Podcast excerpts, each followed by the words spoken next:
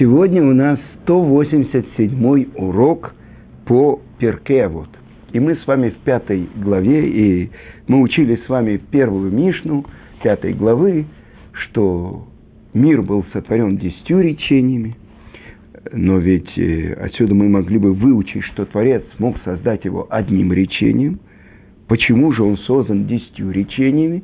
Что взыскать со злодеев, которые уничтожают мир, который создан десятью речениями, и чтобы дать плату праведникам, которые поддерживают существование мира, созданного десятью речениями.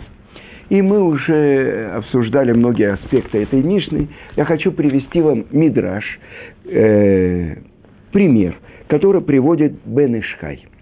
И он говорит, на что это похоже.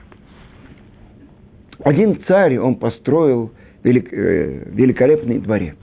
И были у него там картины, покрытые золотом, покрытые серебром. И он назначил двух сторожей. И сказал, чтобы они вытирали пыль, хранили его, эти дорогие картины. Один из них каждый день выполнял свою работу с утра до вечера, проверял, чистил и все.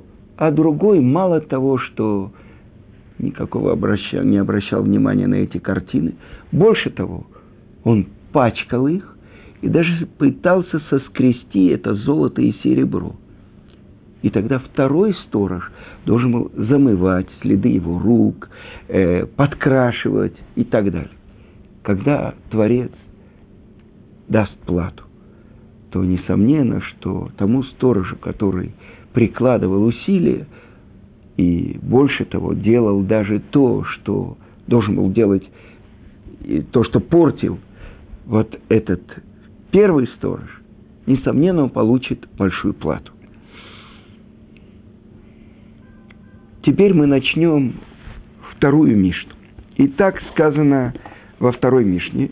Уже я предупреждал, что в пятой главе нет указания на того мудреца, который бы это говорил. И в начале первые Мишнаёт говорят о особенном числе десять, после этого говорят о числе семь, а потом о числе четыре.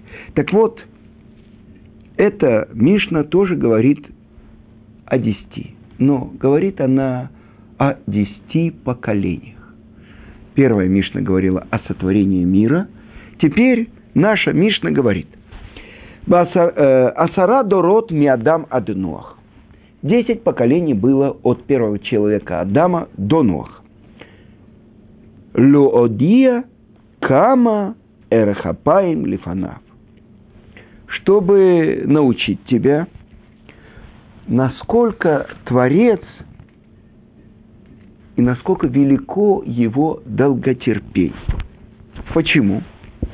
«Шеколя доротаю махисиму баим, адшиеви алейхем этмея мабуль». Что все эти поколения, я буквально перевожу, приходили и гневили Творца, пока он не привел на них потоп. Теперь, продолжает Мишна, «Асара дорот ми Ноах ваад Авраам», десять поколений от Ноаха до Авраама, «Лодия кама эрахапаим лифанав», чтобы научить тебя, насколько велико его долготерпение, «Шеколя дорот аю махисиму баим», что все эти поколения приходили и гневили Творца, «Ад шеба Авраам векибель скар кулам», пока не родился, не пришел Авраам и не получил награду всех их. И, несомненно, это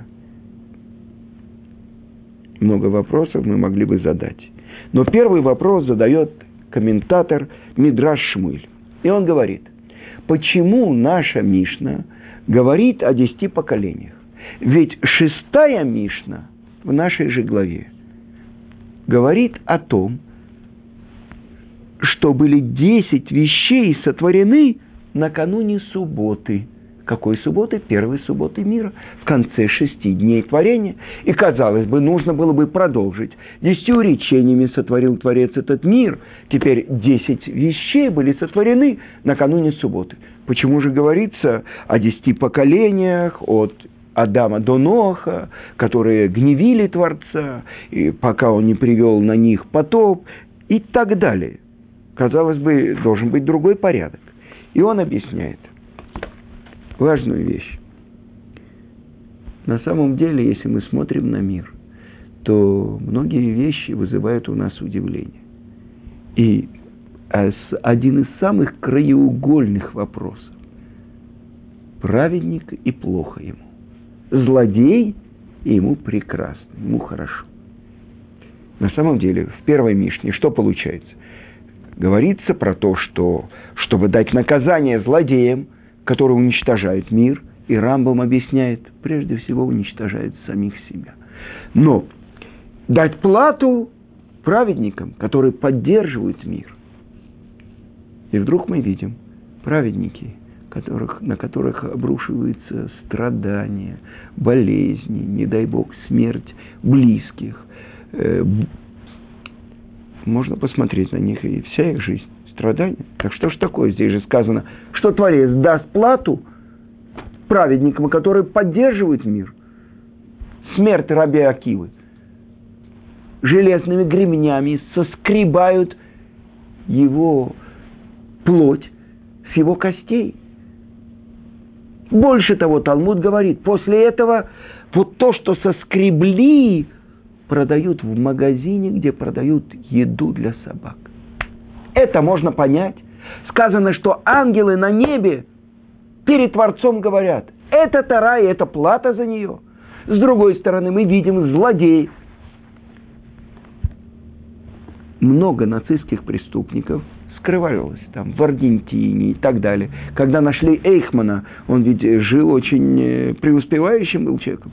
Вспомним Кагановича, Лазаря Моисеевича Кагановича, одного из ближайших соратников Сталина. Сколько подписных вот этих вот э, приговоров э, он подписывал. Сколько крови на его руках. Он дожил до девяноста семи лет. И еще у него брали интервью, была книжка про то, что он говорил, что Сталин это осуществил такой переворот в этой отсталой стране, построил, э, выиграл войну и так далее, так далее. И я не могу не вспомнить ту историю, которую все уже давно знают, но я, когда думал о нашей передаче, о том уроке, который я готовлю, что это значит праведники, которые дают существование миру, который сотворен десятью речениями. Вы знаете, я учусь в школе, где учат особенный раздел Мишнайот Тахарот. То есть это законы о ритуальной чистоте и нечистоте. И когда я думаю, что мой учитель и Равыцкак Зильбер, что память о праведнике была благословенна, это то, что он учил там, в уголовном лагере. У меня немножко встают волосы, потому что это оказаться на самой последней ступени советского ада, в уголовном лагере.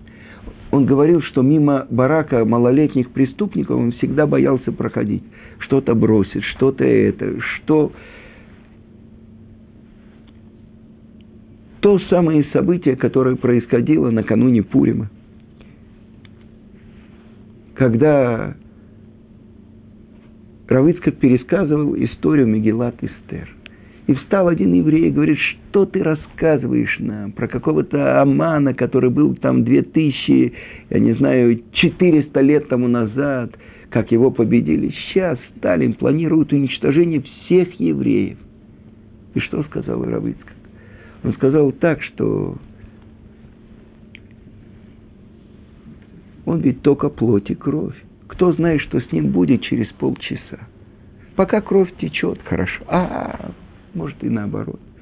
И в этот момент, когда вот этот заключенный в каком-то этом э, лагере четвертой трудовой исправительной колонии э, Татарстана произнес эти слова, у Сталина в Москве произошел инсульт, от которого он не пришел в себя, кровоизлияние в мозг. Понимаете, я вот думаю, а если бы, ну, не дай бог, конечно, а если бы не было такого праведника, который полностью посвящает себя Творцу. В лагере не нарушить ни одной субботы, не съесть ничего некошерного, привлекать других евреев к исполнению заповедей. Там, в лагере. Если бы, ну, прошло бы время, вы знаете, на пятое марта было назначено публичное повешение врачей-убийц. И что было бы? А заготовлены были вагоны, и уже построены были бараки там, под Хабаровском, э, в Красноярском крае. И планировалось, это Хрущев свидетельствует, что Сталин ему говорил, что должен быть народный гнев, вылиться на этих выродков, и половины не должны были доехать до Сибири и до Дальнего Востока, а те, кто доехали, они погибли от, от холода. Но находится такой праведник. И сказано, цадик гозер кадош барух у мекаем. Праведник, он произносит, а Творец реализует. Так вот, спасение всех евреев России было связано с тем, что этот праведник произнес. А после этого трое суток подряд он произносил псалмы царя Давида наизусть, чтобы Сталин не пришел в себя. Один человек, это много или мало? Когда евреи оказались у горы Синай, предупреждает Моше Рабейну, чтобы они не порывались пройти границу. Тот, кто дотронется до горы, сказано, чтобы не погибло из него много. Раши объясняет. Один еврей перед Творцом — это много. И вот мы учим в нашей Мишне, что сказано. Десять поколений было от первого человека до Ноаха, и я перечислю вам эти поколения. Адам, Шет, Энош, Кенан, Меалалель, Эрет, Ханох, Метушелах, Лемех, Нох. Десятое поколение – Нох. Чтобы показать, насколько велико долготерпение Творца. Потому что все эти поколения приходили и гневили его. И это то, что сказано в Торе. И увидел Творец, насколько велико зло человека на земле, пока он не навел на них воды потопа. И сказано, что каждое следующее приходили и гневили. Каждое следующее поколение еще больше делало зла, пока он не навел на них воды потопа. Но все эти десять поколений он терпеливо ждал. Чего? Потому что не хочет Творец смерти даже злодея, а чтобы он раскаялся. И так как он не раскаялся, Творец навел на них потоп. Десять поколений, но среди них были и великие праведники Ханох, Метушелах.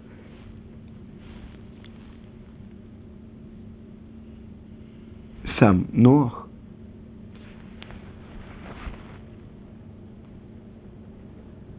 И вот они приходят и гневят Творца. Мидраш говорит, что настолько было благоденствие период, вот в этот период, что они сеяли раз в сорок лет. Урожаев им хватало на множество-множество поколений. Время было такое, не жарко, не холодно. Благоденствие и благоденствие. И что же люди начали делать? Извратили свой путь. Сказано, что все спаривались с кем не попало. И сказано, что животные тоже пошли за ним и исказили свой путь. И сказано, что когда пришел потоп, смыта была даже земля на три кулака. Потому что все идет за человеком. Ведь весь мир, то, что мы учили в первой Мишне, сотворен ради человека. И задается вопрос, почему же звери и птицы и так далее погибли. Потому что они исказили свой путь, идя за человека. И задает вопрос Талмуд. Моше из Торы откуда? Как откуда? Мы же знаем, вся книга Шмот, и так до последней книги Дворим, Это непрерывно рассказ о том, что происходило с Моше от его рождения до его смерти. Что же значит «Моше мина Тора минаин»? Тора из Торы Моше где? Из книги Берешит. И отвечает Талмуд, что там в намеке было скрыто имя Моше. Бешагам губасар. Бешагам – это Б Моше. Непонятно ничего. В поколении потопа как бы находился Моше, и это то, что открывается. Когда Нох, который найден был праведником в глазах Творца, «Эле толдот Нох», «Нох иш цадика я бедоротав», это родословная Ноха. Нох человеком-праведником был в своих поколениях. В поколениях до потопа, в поколениях после потопа. И вот объясняет наша святая книга Зор, что Творец открывается Ноху и говорит: ты найден праведником в моих глазах, только ты и твои дети останутся, а весь мир будет уничтожен. И вот Творец дает ему повеление посадить высокие деревья, саженцы, и он сто двадцать лет их выращивает, и после этого из них он строит ковчег. Представьте себе, как смотрят люди его поколения на него. Ты ненормальный, здесь же нет воды. Посредине пустыни кто-то строит корабль. Что такое? Через сто двадцать лет будет потоп. Поэтому Творец обращается к вам и говорит: исправьте свои пути. И ему говорят: один ненормальный, и ты думаешь, что мы ненормальные. Здесь суша, какой, какой потоп, какой корабль, ты что делаешь? А, так ты думаешь, сам один спасешься, а все остальные погибнут? Мы на щепочки разнесем твою лодочку, ты не понимаешь? сто двадцать лет обращается Нох к людям своего поколения и кричит, и убеждает: раскайтесь, сделайте тшуву. Что было бы, если бы поколение Ноха раскаялось, погрязшее во всех грехах, исказившее свой путь, не только по отношению к Творцу, но по отношению друг к другу? Это то, что в поколении потопа, что они делали: воровали, грабили, забирали чужих жен и так далее. А если бы они раскаялись, тогда, объясняет этот мидраш, это гемора, что тогда бы Ноах был бы, исполнил роль Моше. Они могли бы получить Тору, они бы могли бы получить пророчество, они бы могли получить Шхину, которая была бы среди них. И вот наступает первый из семи дней до начала потопа. И Творец спускает на землю дождь. И он ждет, что, может быть, они раскаются. Тогда бы это был благословенный дождь. И сказано, Ноах тоже был из Ктаней Амана. Он как бы был маловерующий. Как это маловерующий? сто двадцать лет он делает э, ковчег, он убеждает всех. Но он не вошел в ковчег, пока вода не поднялась. И объясняет это Рав Хаим Шмулевич, Рош Ешива Мир. Что учат наши мудрецы? Как это он мог не верить, что будет потоп? И он объясняет, что он надеялся на милосердие Творца, что Творец все-таки пожалеет это поколение и не опустит потоп на землю. И вот приходит потоп. И что делают эти люди? Сначала Творец открыл все бездны. Что они делали, эти великаны, эти люди поколения потопа? Страшные вещи. Они в эти скважины, откуда текла вода, засовывали своих детей. А когда продолжал поток, и вторых, и третьих, это люди поколения потопа. И сорок дней потоп поднимается и поднимается, пока не покрыли самые высокие горы. И смыто было все человечество. А кто остался? Нох, его три сына, его жена и три их жены. Восемь человек. и все животные, и все звери. И это поразительная вещь, что пришли пары, которые никогда не исказили свой путь, звери, животные, птицы, до мельчайших червячков, до огромных э, слонов. И объясняется это так, что так как весь мир был сотворен ради человека, то у каждого человека есть часть мира, который имеет отношение к нему. Так же, как у каждого еврея есть та часть Торы, ради которой он пришел в этот мир, чтобы ее раскрыть. Оказывается, что все эти же звери, животные, которые не исказили свой путь, они имели отношение к части ног. И вот они приходят в ковчег. И те, которые пытались помешать ему, звери разобрались с ним. И так погибло все человечество. И вот проходит год, и когда, после того, как посылает сначала ворона, чтобы проверить, кончился ли потоп или нет, Нох из ковчега, а потом голубя, и приносит ему голубь веточку оливкового дерева. Веточку оливы. И объясняют наши мудрецы, оливка, маслины, они горькие. Это как бы голубь говорит, лучше я буду получать горький хлеб, но из рук Творца, чем сладкий из твоих рук. И вот Нох выходит из ковчега, и он видит разрушенный мир. И он кричит Творцу, что ты сделал? Почему ты разрушил свой прекрасный мир? И написано так, что пророк называет воды потопа воды Ноха. Мей Нох. Как? Он же спас все человечество. Он же спас весь животный мир. Почему же вода потопа называется воды Ноха? И это открывает святая книга Зор.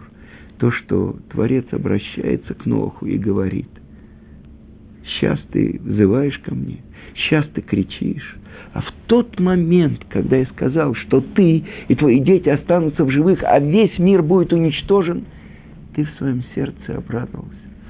В тот момент ты не кричал, ты не взывал ко мне. И вот Ноах приносит жертвы, и Творец заключает союз с Нохом и с его потомством, от которого произойдет новое человечество. Он пускает на небе радугу. Причем, когда воюют луками, представьте себе, человек натягивает тетиву, чтобы пустить стрелу. Посмотрите, в каком виде радуга над землей. Это знак перемирия.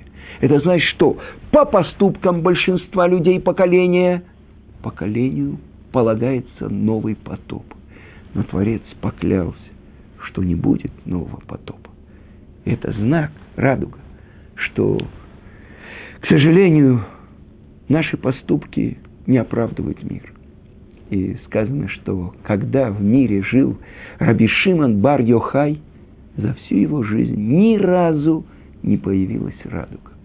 Это знак, что праведники, они дают существование миру, который сотворен десятью речениями.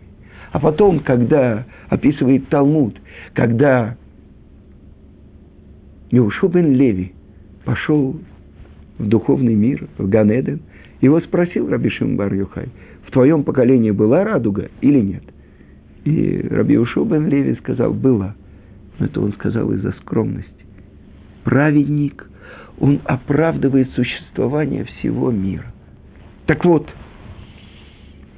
десять поколений от Адама до Ноха.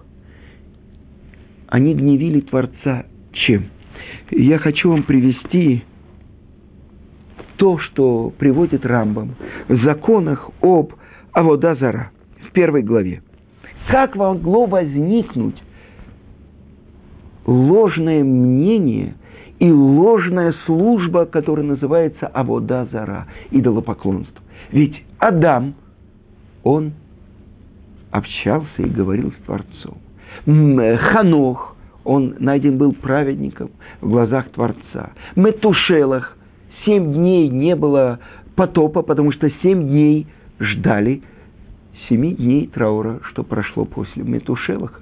Человек как-то приводил историю Рав Бен Цион Зильбер, что во дворе он показывал, что отец учил с ним и математику, Равыцкак, и русский язык, чтобы он не выделялся среди дворовых ребят.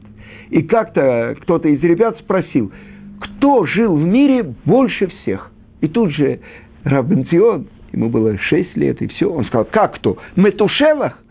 А это в Торе написано, что Метушелах прожил девятьсот шестьдесят девять лет.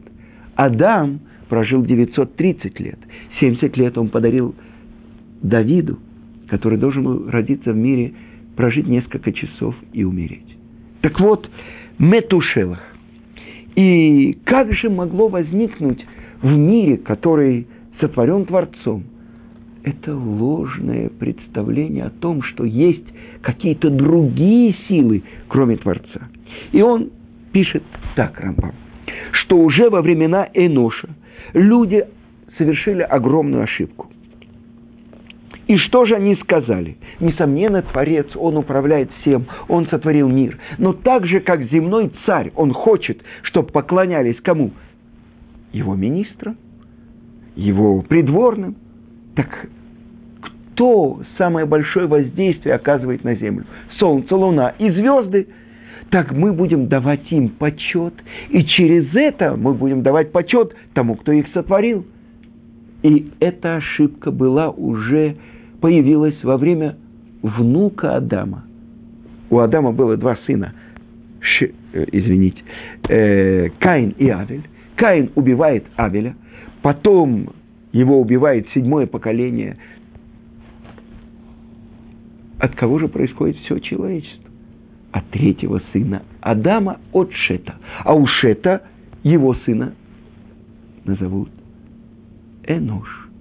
И поэтому на иврите мы говорим человечество Эношут. И уже во времена Эноша начали взывать к имени. К какому имени? К имени, к именам идолов. И тогда сказано, что на треть был смыт весь мир. А дальше эта ошибка увеличилась и увеличилась. Следующее поколение уже появились лжепророки, которые говорят, что такая-то звезда мне сказала так-то, такой-то светило так-то. И дошли до того, что начали приносить человеческие жертвы идолам. И так мир шел по этому ложному пути, пока не родился